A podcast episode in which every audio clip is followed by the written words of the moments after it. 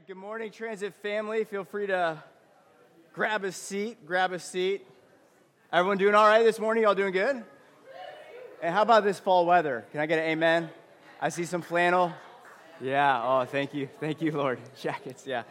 Uh, well, if you have your Bibles, turn to Ephesians 6. We're going to be in Ephesians 6, 18 through 20. This is the second to last sermon in our sermon series uh, in Ephesians. And the context of where we're at in Ephesians 6 is we've been talking about spiritual warfare. So, for the last four Sundays, if you have not listened to all of the previous sermons on that topic, please listen to those sermons. Please email me if you want the handouts. Um, it's really important that if you did not get a chance to listen to those sermons, that you listen to them online. Um, and to recap what we've been looking at until we dive into uh, our text today, is this is the context of what the Apostle Paul is writing to the Ephesian believers. Ephesians 6 10 through 12, he says this to them. Near the end of his letter, he says, Finally, be strong in the Lord and in the strength of his might. Put on the whole armor of God, that you may be able to stand against the schemes of the devil. For we do not wrestle against flesh and blood, but against the rulers, against the authorities, against the cosmic powers over this present darkness, against spiritual forces of evil in the heavenly places. And so we've been looking at the fact that we, as followers of Jesus, are in a war. And our enemy is not physical, our enemy is spiritual. And that enemy wants to take us out. And the exhortation of Paul is, to, is we don't have to get taken out we can actually armor up. We can stand in God's strength and we can advance against the gates of hell and not have the devil crush us underneath his feet, but we can be crushing him underneath our feet because of what Christ has accomplished for us. And so today is kind of a downshift. It, it seems like a where, where, you know Paul's in this like Braveheart speech uh, moment. You know, we're in a battle, ladies and gentlemen. You know, fierce soldiers, armor up. Here's a a shield, here's a sword, here's, you know, all these weapons of warfare. And now we're talking about prayer, talking about prayer, spiritual discipline. And for honest, often our view of prayer is, is we've really kind of pacified it. Um, you all know as well as I do, like the, the birthday card obligation. Like somebody you know has a birthday coming up. And of course, if it's your spouse, you, you, you, you, you, know, you get them what they want, right? But there's that obligation of like, hey, I know you, I kind of know you, I know your birthday's coming up, I know there's a party, so I'm gonna go to Hallmark and I'm going to buy like an $8 thing and it's gonna say something really sweet, and I'm not gonna add anything to it. I'm just gonna sign my name that I agree with what is on the card. I'm gonna put it in an envelope and say, Happy birthday. I acknowledge that you were born on this day you are valuable and you know i acknowledge you right and often like it doesn't change anything right it's all except you're you're you know you, you lost eight dollars um, but that person got a card. And my love language is not words of affirmation as you see. Sorry if, that, if you're like anyways um, and often we treat prayer that way of just a kind gesture uh, an acknowledgement of god's existence before a meal. We know we're supposed to pray before a meal so we just okay what's the script? Uh, before bed, what's the script? Before a sermon, what's the script? Before service, what, you know, we, we just kind of treat it as a formality that we know we're obligated to do this, but we don't really believe that in a prayer, God has both the, the power to change our present and our future circumstances, right? And in contrast to that view of prayer, of just kind of a, a kind gesture to God and, and just kind of getting that obligation out of the way so we can transitionally move to something else, um, what we see Scripture teach us is that God has given us the blood bought gift of prayer, not as an obligation, but as an invitation to call upon His name, His power, His promises, His presence to move on our behalf in order to give us His wisdom, His courage, His power to faithfully fulfill the mission He's entrusted to us. So that when we, the church, are quote unquote successful, all glory belongs to the one who provided us the means of victory. A prayerless church, a church that doesn't pray, believes that they actually don't need God's help to do what God has called them to do. They believe that God is weak, they are strong, Uh, we're going to just treat prayer as that, that, that transitional thing we do before we move from point A to, to point B. Uh, but a praying church understands that if they want to see heaven come, like we sang, if they want to see the, see the kingdom of God come, that, that they cannot do it without the king's help. They cannot do it without the king's resources. And hence, prayer, prayer appropriating the power and the presence of God to fulfill, uh, help us fulfill what he's called us to do, advance the kingdom of God in love and in power. And the only way we'll stand firm in the battle is when we realize that we don't have to stand alone in the battle. Prayer is how we throw up the white flag of our weakness and we ask for divine assistance. And that is how we be that's how we can be strong in the Lord and the strength of his might is humility and through weakness humbling ourselves and relying on the Lord. Book shameless book plug and then we will uh, read our text and dive in. Paul Miller, A Praying Life, is on the bookstore uh, table out there. And he says this Often, I don't want anyone to, um, sure, discipline is great. Uh, so, yes, after this uh, sermon, maybe get some great rhythms on your calendar to, to pray.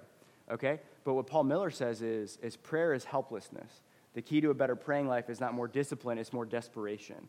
It's realizing how desperate you truly are uh, and how much you, you, you really need God to do what He's called you to do. And this is how we stand firm in the battle. This is how we stand firm uh, in the Lord's strength, is by appropriating that strength and power in prayer. And so the three points, if you're taking notes of uh, our talk this morning, is this. We're going to be looking at the purpose of prayer, the persistence of prayer, and the power of prayer. So let's, uh, verses, uh, our text will be on the screen. And so let's read our text, pray, and dive in. Starting at Ephesians, Ephesians 6, 13a to kind of give us context. Therefore, take up the whole armor of God that you may be, that you may be able to withstand in the evil day. Now, skipping to verse 18. Praying at all times in the Spirit, with all prayer and supplication. To that end, keep alert with all perseverance, making supplication for all the saints, and also for me, that words may be given to me in opening my mouth boldly to proclaim the mystery of the gospel, for which I am an ambassador in chains, that I may declare it boldly as I ought to speak. Let's pray. Heavenly Father, we, we love you. We come before you grateful, Lord Jesus. I ask, Holy Spirit, that you would move on our hearts today, that you would open up the eyes of our hearts to see you, Jesus, to see your worth, your value, your supremacy over all things. And would you, Holy Spirit, reveal our desperate need for you, God? not in a condemning way, but in a way of inviting us to a life lived with, with the divine, in the face of God, in the presence of God. That we don't have to live life alone. We don't have to face suffering alone, our sorrows alone. You're with us, our ever present help in time of need. Whether it's challenges at work, challenges at home, you're right there, inviting us to call upon you for wisdom, for courage, for strength. And so, would you draw us closer to you? collectively and, and individually today, God. Would the invitation be, I'm here, I'm ready. Would you cry out to me? I want to invade every area of your life. You don't have to do this alone. And you can't. You can't. So have your way with your word and our hearts today, Holy Spirit. Would Jesus be magnified? And pray this in your name. Amen. All right, the purpose of prayer. The first thing I want to hone in on is that the Apostle Paul is writing this letter in 62, around 62 AD, and he's writing this letter while he's imprisoned, and most likely he's awaiting execution. And um, as he is teaching on prayer, he's closing his, his letter, his exhortation to the believers here. He's saying, Pray at all times, make supplication. And what does Paul do? Is he, he raises his hand and he says, Hey, by the way, when I say make supplication for all the saints, I'm, I'm in that. Pray for me. Pray for me. Now, if you were to put yourself in Paul's shoes as someone who in Acts 16 uh, got like a SEAL Team 6 angelic, you know, like uh, uh, prison break, jail break, right?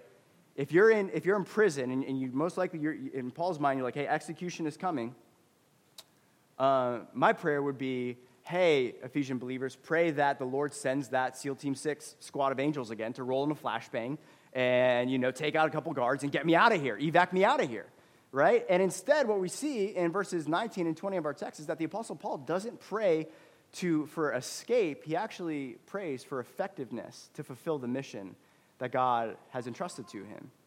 That's bonkers, right? He prays for two things. He prays for boldness. He says, Would the Lord give me boldness to share the gospel? And when do you need boldness? When you're tempted not to share the gospel, right? And then, not only that, he prays for words. That the, he says, and, and would you get, would the Lord give me words to speak? Now, Paul knew the gospel, right? What is that? Well, he's, he's saying situationally, when I meet this guard or these people that are, are visiting, that the Holy Spirit will be, begin to fill my mouth with, with how uh, uh, this person needs to know of God's love for them in Christ Jesus. He's not changing the message, but the delivery is going to be different for, for each individual. It's situational, right? And so he's praying for boldness and he's praying for the words, that the divine assistance to fulfill the divine mission to uh, uh, share the glorious news of Christ's death, resurrection, and ascension, and reign over all things.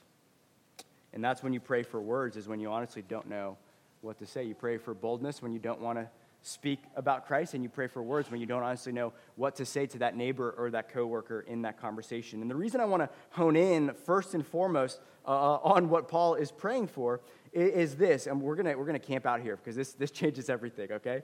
Uh, because before we we know before we're gonna talk about how we pray or or what we pray or when we pray, we need to know why why do we pray. And what we see with the Apostle Paul is that Paul's life purpose and mission changed the content of his prayers. Paul's life purpose changed how he prayed. That if until we know our life purpose, we won't really know the purpose of our prayers. Meaning this if Paul's single aim in life was comfort and security at all costs, he assuredly would not pray for strength to share the gospel.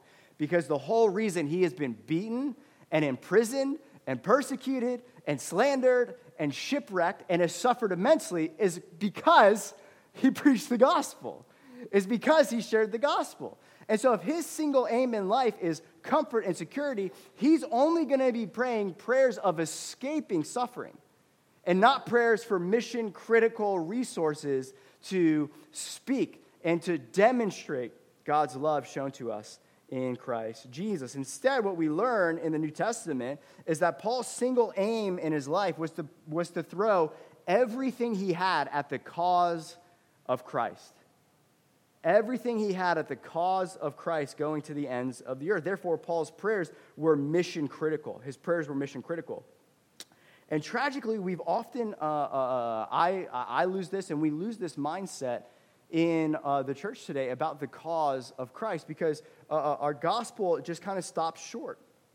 The gospel of Jesus Christ is no longer a glorious cause, an eternal cause, a cosmic cause that is worth giving your entire life for. It's essentially just a free pass to get your sins forgiven and then still live however you please until you get to heaven. And when I was in college at the George Mason University. Um, yeah, you can laugh, it's all right. Uh, uh, that what they would do is all these restaurants would open up in Fairfax City, and people would be on campus, and they would have these coupons for a free meal to hungry. I mean, it's genius to a hungry college student. Like, hey, free meal, then you you know put a hat on, you go back, you get another coupon. They don't recognize you, then you send your buddies, and you all get these free coupons for for that free meal. And often that's kind of our gospel pitch: is we you know we get the thank you for the coupon I said the prayer, and I'm just going to tuck that away for a little bit. I'm not going to change anything in my life. Nothing has to change. I just will cash this in at some future date, right? That, and that's it. Nothing changes except the fact that, you know, and I'm not, I'm not minimizing, um, you know, the gospel being the, the, the death of Christ on behalf of of, of sinners. But what, what, what Jesus is saying is that it's the gospel of the kingdom, that Jesus Christ is the, the king who came and, and laid it all down for us so that we could be transferred from the kingdom of darkness into the kingdom of God and then be his ambassadors of that kingdom to go and put our king's love and his power and his glory on display to the ends of the earth. And in contrast to, uh, you know, the gospel being a free coupon, um, we see that Jesus and Paul talk about the cause of the gospel and the cause of the Christ being worth losing everything for. Look at Mark 9, 34 through 36. And Jesus, calling the crowd to him with his disciples, Jesus said to them, If anyone, anyone would come after me, let him deny himself and take up his cross, which is an instrument of death, it's not a necklace, instrument of execution, and follow me. For whoever would save his life will lose it, but whoever loses his life, watch this, for my sake and for the sake of the gospel will save it. For what does it profit a man to gain the whole world and forfeit his soul? And then we see Paul in Philippians 3 7 through 8, and Paul throughout his letters using this language. He says this this is the Apostle Paul now, the author of the letter we're reading in Philippians. He says this But whatever gain I had, I counted as loss. Watch this language for the sake of Christ, the cause of Christ, the, the, the, the, mission of Christ. Indeed, I count everything as loss because of the surpassing worth of knowing Christ my Lord. For his sake, I have suffered the loss of all things and count them as rubbish in order that I may gain Christ.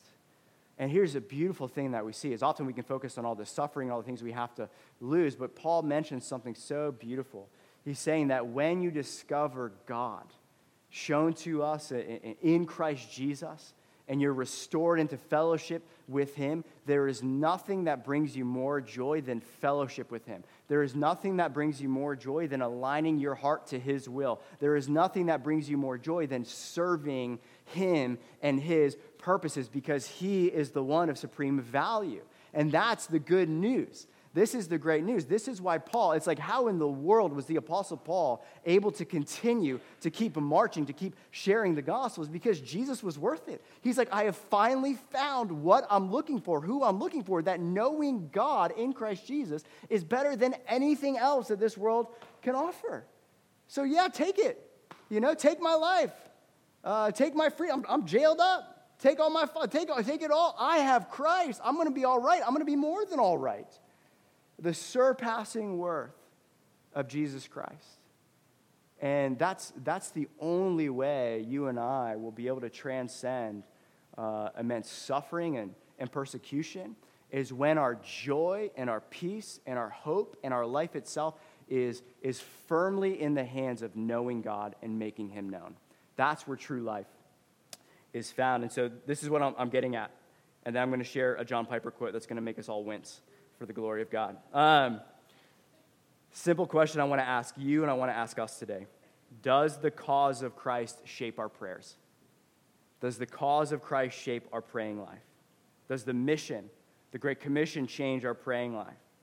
If we were to take an audit of our praying life this past week, how often have we prayed for boldness and words to share the gospel with those that don't know Christ? Um, how often, if we were to audit our prayer life, have we made intercession, as Paul talks about, for other saints, that they would have boldness and that they would have words filled their mouths for, for conversations about Christ? How often have we done that? Or, tragically, how often is our praying life not shaped by the cause of Christ, but by the cause of comfort? And this is what John Piper says I didn't write this. It's going to hurt, but it's going to heal us. It's going to be good. It hurt me when I read it as well. So, this is what John Piper says. The number one reason why prayer malfunctions in the hands of a, belie- of, of a believer is that they try to turn a wartime walkie talkie into a domestic intercom. Until you believe that life is war, you cannot know what prayer is for. Prayer is for the accomplishment of a wartime mission.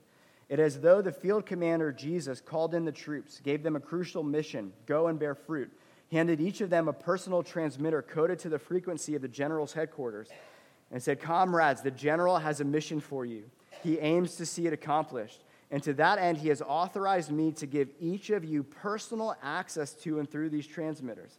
If you stay true to his mission and seek his victory first, he will always be as close as your transmitter to give tactical advice and to send in air cover when you or your comrades need it. But what have millions of Christians done?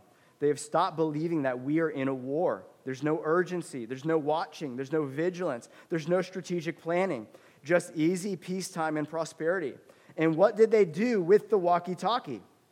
This is where it hurts. They tried to rig it up as an intercom in their cushy houses and cabins and boats and cars, not to call in firepower for conflict with a mortal enemy, but to ask the maid to bring another pillow to the den. Yeah, that's what I said when I read that. Not to call in firepower for conflict with the mortal enemy, but to ask the maid to bring another pillow to the den. Now, I don't want to um, have any of you be hesitant in, in pursuing your heavenly Father, who in Matthew 6 uh, says, uh, invites us to come to him as kids and says, How much more if I clothe, clothe the lily of the fields will I clothe you and your daily needs? I think one of the beautiful things about knowing God as, as, as he has revealed himself as Heavenly Father is that he loves to lavish gifts upon his kids, he loves to provide for us. And so we can pray for the things we need. We, we can pray if we're in sickness and, and suffering, we can pray that God would break in and, and, and, and heal that. If it's according to his, his will. I don't want to put uh, uh, you know uh, any any any seatbelt on you guys asking God to come to Him as a kid and, and with your requests. At the same time, I want to encourage us to look uh, under the preaching of the Word and with the conviction of the Spirit to look at what is shaping our prayers. And are we running to God and saying, God, um, you're not on the throne of my heart. The American dream is on the throne of my heart.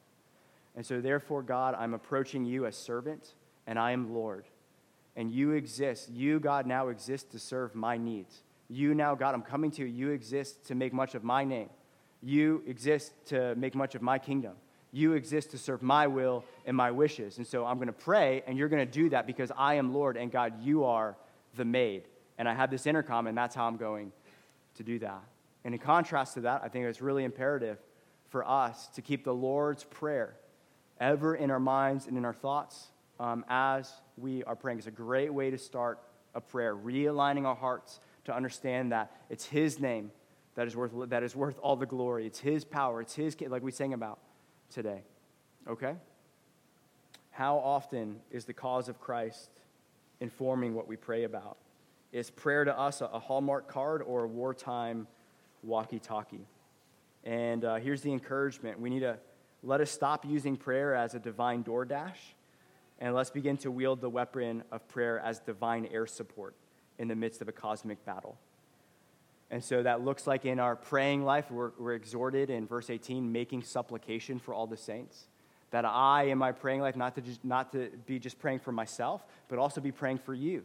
And that you, in, in your community groups, as you're spending time individually in your time with the Lord, ask the Spirit, Lord, who, who needs prayer right now? Who can I intercede uh, on behalf of? What do they need? How, how do you want me to pray? There's a great thing, too, that uh, we teach in our evangelism workshop. It's called the 10 by 10 by 10, where you make a list of 10 people in your immediate circle of influence that don't know Jesus. And for 10 minutes uh, each day, you pray for those 10 people that do not know Jesus. You can do it at 10 a.m. if you want. 10 a.m., 10 people for 10 minutes. And you just cry out and make intercession. And um, J.D. Greear has this line, I've said it before, but I'll say it again. If if, um, if every person um, that you prayed uh, came, oh, how does the line go? Oh my gosh, I completely blanked on it. It's not in my notes. Uh, basically, what he was saying is how many people today would come to know Jesus if God, in the last week, if God answered every prayer that you prayed for the lost to be found? How many people would be, would be saved? And so let's do that. Let's be about, let's let our life purpose which is so great, and, and I'm gonna, I, I really want to hone in on this before we talk about practical stuff, is uh, maybe one of the reasons our faith has grown stale and dormant um, is because we're, we're going to God to just give us the American dream. And I'll tell you what, if you want to see God add rocket fuel to your walk with Him and fellowship with Him, it's understanding, realigning your life purpose, and understanding that I exist to lay down my life for the cause of the Christ and, and the cause of Christ and the cause of the gospel going to the ends of the earth. And so that true joy, which Jesus says true life in Mark 9, is found in losing ourselves, losing our will in God's will, losing our life purpose in God. That's actually where true joy and true fulfillment is found. And that's when we begin to see God really move in our midst. So, uh, three things we want to be about at the transit is biblically serious, spirit empowered, and zealously missional. And so the Holy Spirit coming and empowering us, not just so that we can get our needs met, but so that we can see God um, by the Spirit for the glory of Jesus Christ minister to the broken and save the lost. So that's where we see the purpose of prayer. If we miss our purpose uh, of magnifying our King's name and advancing his kingdom, we'll miss the point and purpose of prayer. So let's be about our Father's business in prayer. The second thing we see, moving on, is the persistence of prayer. In our text, Paul goes on an all rant. Four times in one verse, he uses the word all. Look at verse 18. Praying at all times in the Spirit with all prayer and supplication. To that end, keep alert with all perseverance, making supplication for all the saints. And this is what he's getting at. If we were to ask, Paul, what kind of prayers should we pray? Confession, repentance, thanksgiving, supplication. Paul says, all prayers of all kinds. If we were to ask, well, when is it appropriate to pray? In the morning, in church, while I'm preaching, in a conversation, before I go to bed, before a meal, all times, praying at all times. Well, Paul, who is it appropriate to pray for? If I don't know them, can I, can I pray for them? If they don't live in, like, like how, who can I pray for? All the saints, okay? So when should I stop praying? Should I just ask God once for one thing? And Paul says, no, no, no, no, no. You pray with all perseverance. Perseverance is this a resolute determination to see something through to its, com- its conclusion. A resolute determination to see something through to its conclusion. That's how we are invited to pray. Jesus says, knock. You don't knock once and expect the door to be open. I got locked out of my house the other day. And uh, I was, man, I was, uh, Jen's phone was on silent or something, and I was just ringing that thing, and I'm just knocking, and I'm like, it was, you know, after work, and I'm like, oh my gosh. Like, come on, let me in. I want, I, there's something I want. Are you hearing this? Right? And you can maybe hear the footsteps, but you keep knocking until they open the door, right? Let me in. And that's the invitation. That's the invitation that God gives us. It's not like a, a shy little, you know, like that's how we treat prayer. Anyone play ding dong ditch in high school? I did my hockey friends, yeah. And then you run. And the Lord's saying, Don't you leave your post? Well, this is what, if I were to rephrase what the Apostle Paul is saying, he's saying this Christian soldier, fire at will. Fire at will. Don't you dare, don't you dare holster that weapon called prayer. You fire at will at all times, in all situations, for all people, with all perseverance. You stand at the door and you knock. That's our heart cry, man. That's what we got to be doing, knowing, knowing that this is what Scripture explicitly encourages us to do in our text. And then look at what Jesus says in Luke 5 through 13. Luke 11, 5 through 13. I love this. And Jesus said to him, Which of you has a friend who will go to him at, at midnight, all times at midnight, and say to him, Friend, I need some bread for a friend of mine who has arrived on a journey, and I have nothing to set before him. And he'll answer from within, Do not bother me. The door is now shut, and my children are with me. I cannot get up and give you anything. But I tell you, though he will not get up and give him anything because he's a friend, yet because of his impudence, uh, uh, he will rise and give him whatever he needs because of his audacity, his bold audacity to come with this request, a, a, mar, a, seemingly you know, marginal request at that late hour. And look at verse 9. And I tell you, ask and it will be given. Seek and you will find. Knock, knock, and it will be open to you. For everyone who asks receives, and the one who seeks finds, and the, and the one who knocks, it will be open. What, watch this. What father among you, if his son asks for a fish, will instead of a fish give him a serpent? Or if he asks for an egg, we'll give him a scorpion. If you then, who are evil, know how to give good gifts to your kids, how much more will the Heavenly Father give the Holy Spirit to those who ask him? I love that last line. It reveals God's heart. God is saying, Don't be shy. Don't, don't ding dong ditch me. Stand at the door. Be persistent in all circumstances, in all situations. Why? Why is that God's heart? Because the Holy Spirit is the helper. He wants to invade your life and help you in all circumstances, whether secular or sacred, on your commute, at work, at home, at church, on the prayer walk. The Holy Spirit is saying, Put me in, right? I, I grew up playing ice hockey, and there were sh- you'd run in shifts on the fly, like 45 to a minute, on the ice, on the bench on the ice, on the bench. And I think for us in the Christian world is we put God, the Holy Spirit, on the bench by our lack of prayer. Not, not that we can thwart the God's purposes and that He's sovereign, but what I'm saying from our perspective is we say, oh, God doesn't care about this. I'm going to, I'm not going to tag Him in. And Lord is saying, put me, every situation, every uh, play, I want to be front and center of that in your life. And then begin to see when you invite God in, He's going to actually move. He's, that's the most, that's the rocket fuel for a praying life is seeing that, oh my gosh, God cares so much that he actually answers prayer. And when you begin to see him do that, as you commit to that out of desperation, or you just go and read that book and it changes your life, a praying life, you begin to see God stay true to his word. If you seek me, you'll find me. If you knock, it will be open. So, this is the invitation of God saying, At all times, all kinds of prayer, with all pers- perseverance for all types of people, I want you to always be praying. Constant, close communion with me so you can be appropriating my power and my presence in every situation you find yourself in. And lastly, thirdly, that's the persistence of prayer. And I think one of the reasons we, we, we struggle with the persistence of prayer is because we don't, we have a, a, a jaded view of God.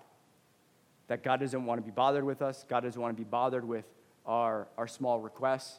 Um, I, this just came to mind, and I'm going I'm gonna share it. Uh, Jen and I, uh, we have a lot of massive trees in our backyard, and they're really, really close to our house.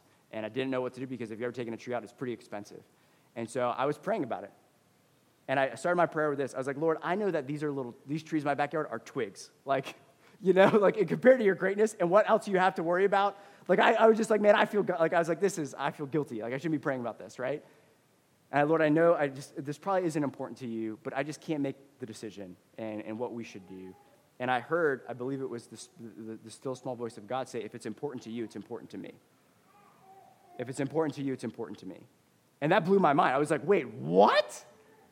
You actually care that much? That if it's important to me, it's important to you? That's wild. I thought I was going to get rebuked, right? But he's like, no, I love this all times, all prayers, in all situations. And yes, be mission critical. And yes, if you're at an impasse and you don't know a decision to make with something simple, pray and see what the Spirit does. The power of prayer. Lastly, the key line we miss uh, that we can overlook is found in verse 18. Look at uh, verse 18. Verse 18 says this praying at all times in the Spirit. Ephesians 6 18, in the Spirit. Now, Paul easily could have just said praying at all times, like he does in other places, but he says praying in the Holy Spirit. And the million dollar question is well, what in the world does that mean? Is it possible to not pray in the Holy Spirit as a follower of Jesus?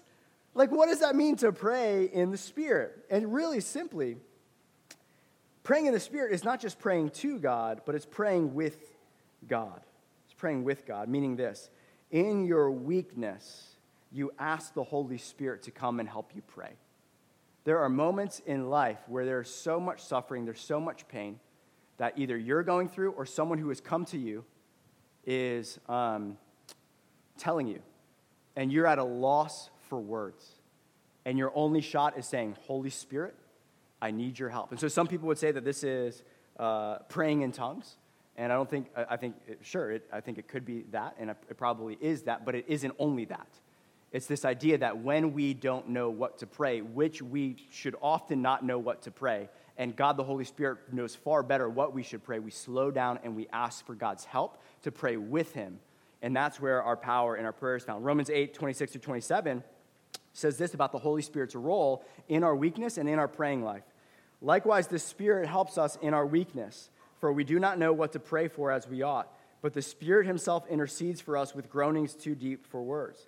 And he who searches hearts knows what is in, what knows what is the mind of the Spirit, because the Spirit intercedes for the saints according to the will of God. And so, what do we learn about the Holy Spirit here?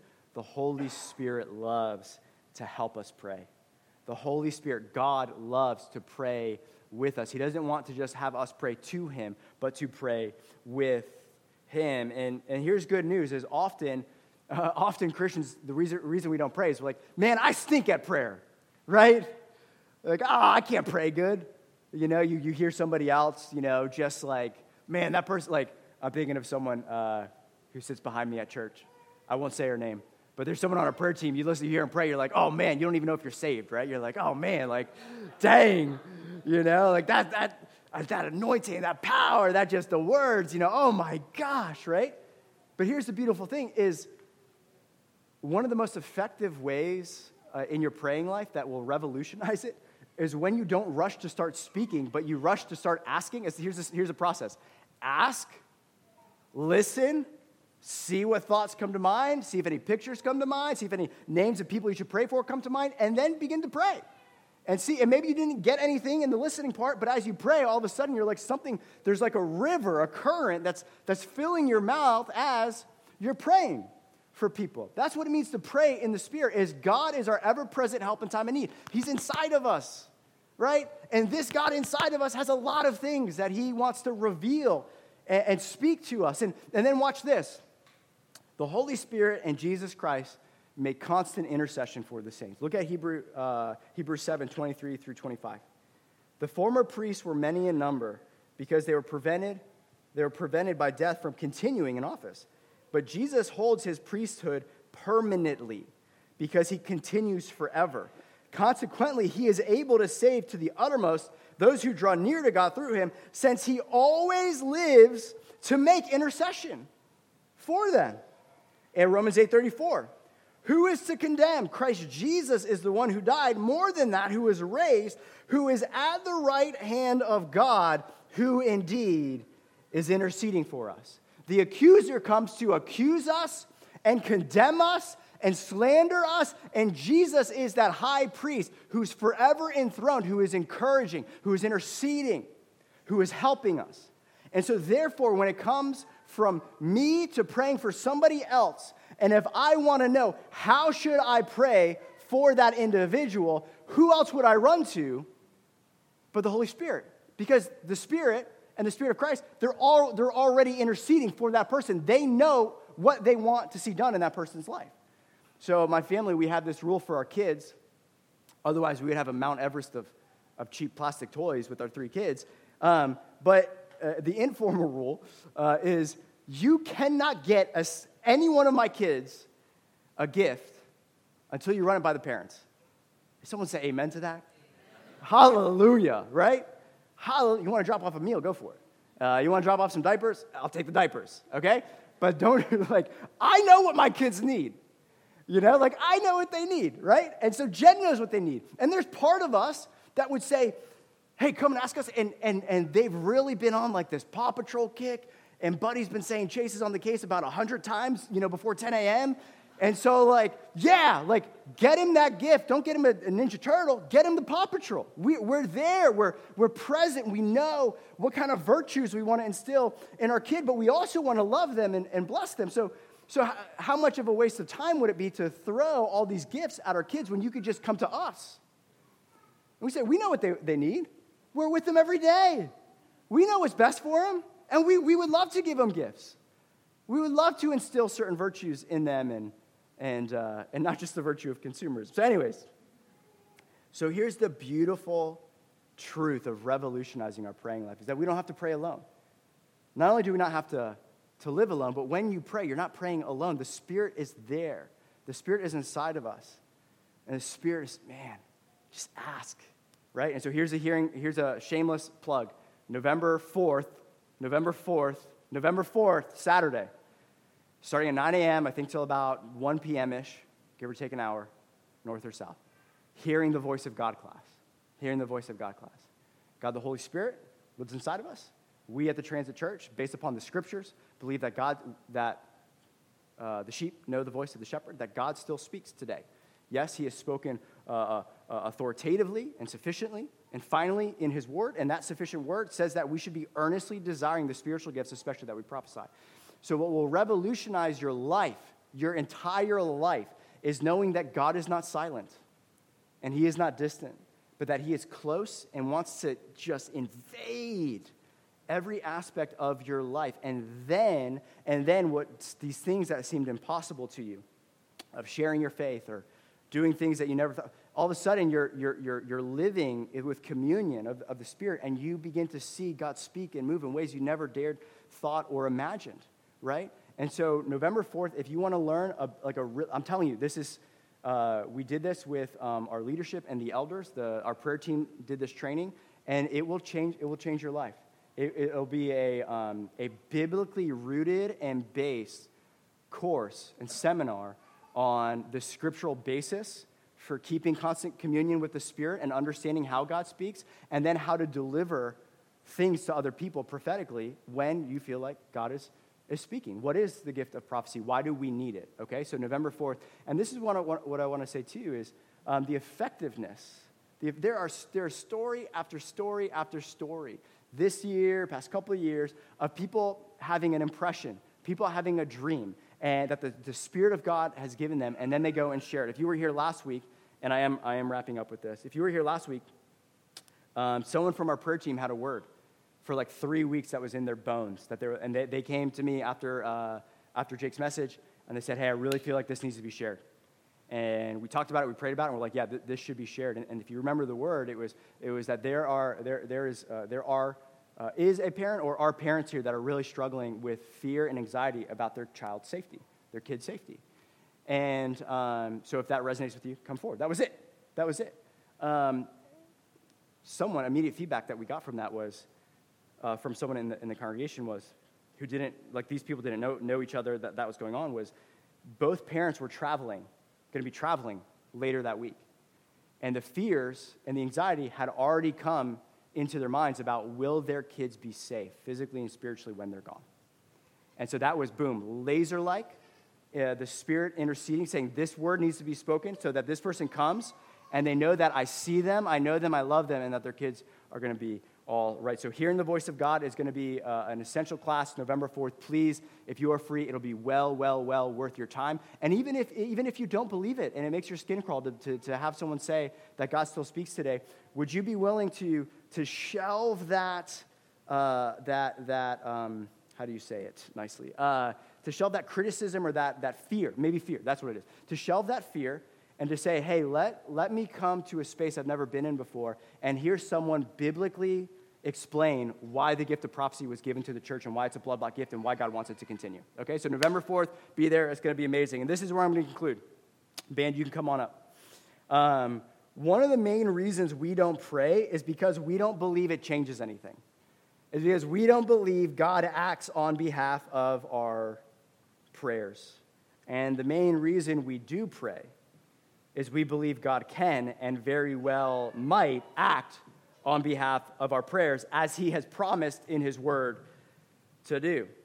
And the reason it's hard to see prayer change anything because in a mysterious way, right? We've been talking about the seen, uh, the physical realm and the unseen, the spiritual realm in this sermon series, right? Against in the heavenly places, against spiritual forces of darkness. So prayer isn't this religious rote exercise, it's actually us physically engaging in the unseen realm, in, a realm we can't see, and asking the unseen God to move in that realm on our behalf in this situation in our physical seen world, right?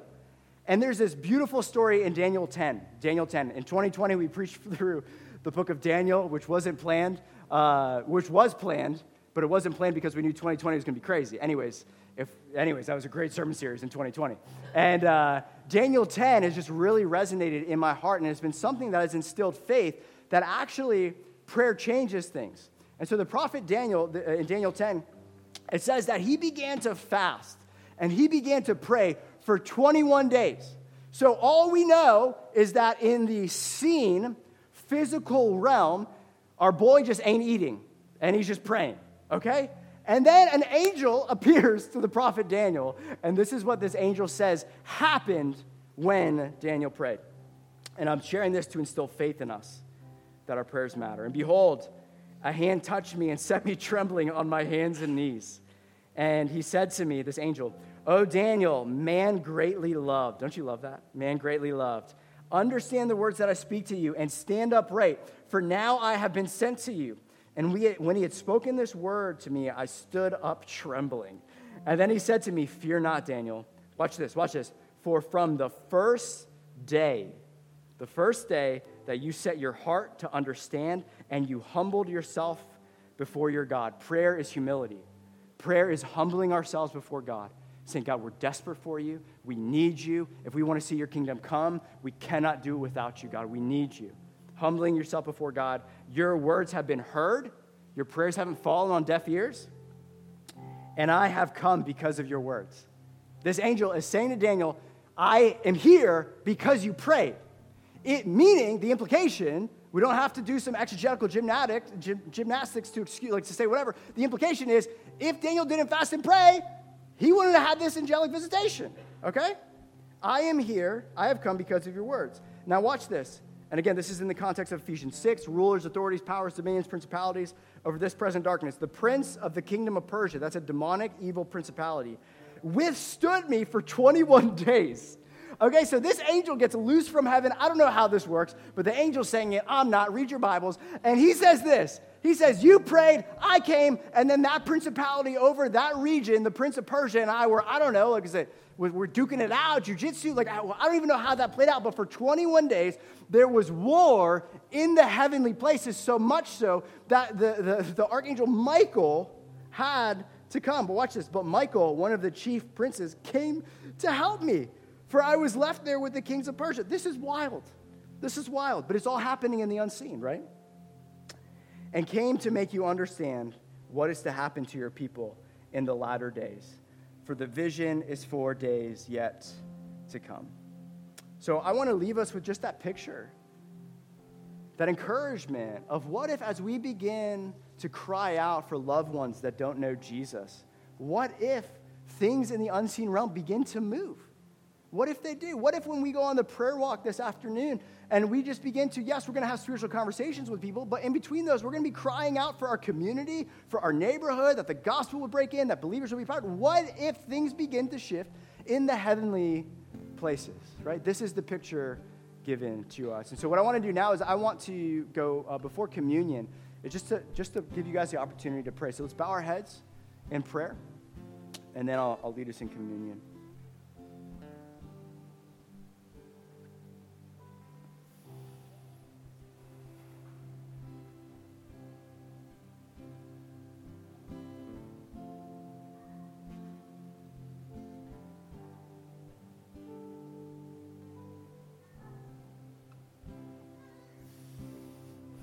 Heavenly Father, would you begin to heal hearts that don't feel worthy to pray, that don't feel worthy um, to approach you because of the shame and the guilt of their sin? We're about to celebrate the fact, communion, the Lord's Supper, Jesus, that you broke your body and shed your blood so that we could be cleansed from all unrighteousness, washed clean so that we now can come boldly to the throne of grace. We don't have to come uh, in fear. We don't have to come shy. We don't have to come uh, apologizing that we're coming to you, God. But Jesus, you came to die and to give your life as a ransom for many so that we could keep constant close communion with you. And it grieves your heart that our uh, uh, shame and our accusations of ourselves and our condemnation would keep us from you when you died to give us that gift. So, would you do that, Holy Spirit? Remind us today that we're washed clean. The breastplate of righteousness is your righteousness given to us. And so, thank you, Lord. I pray, Holy Spirit, that you would move in, in our minds, move in our hearts, and draw us close to you this week. Draw us close to you. Draw us close to you, God.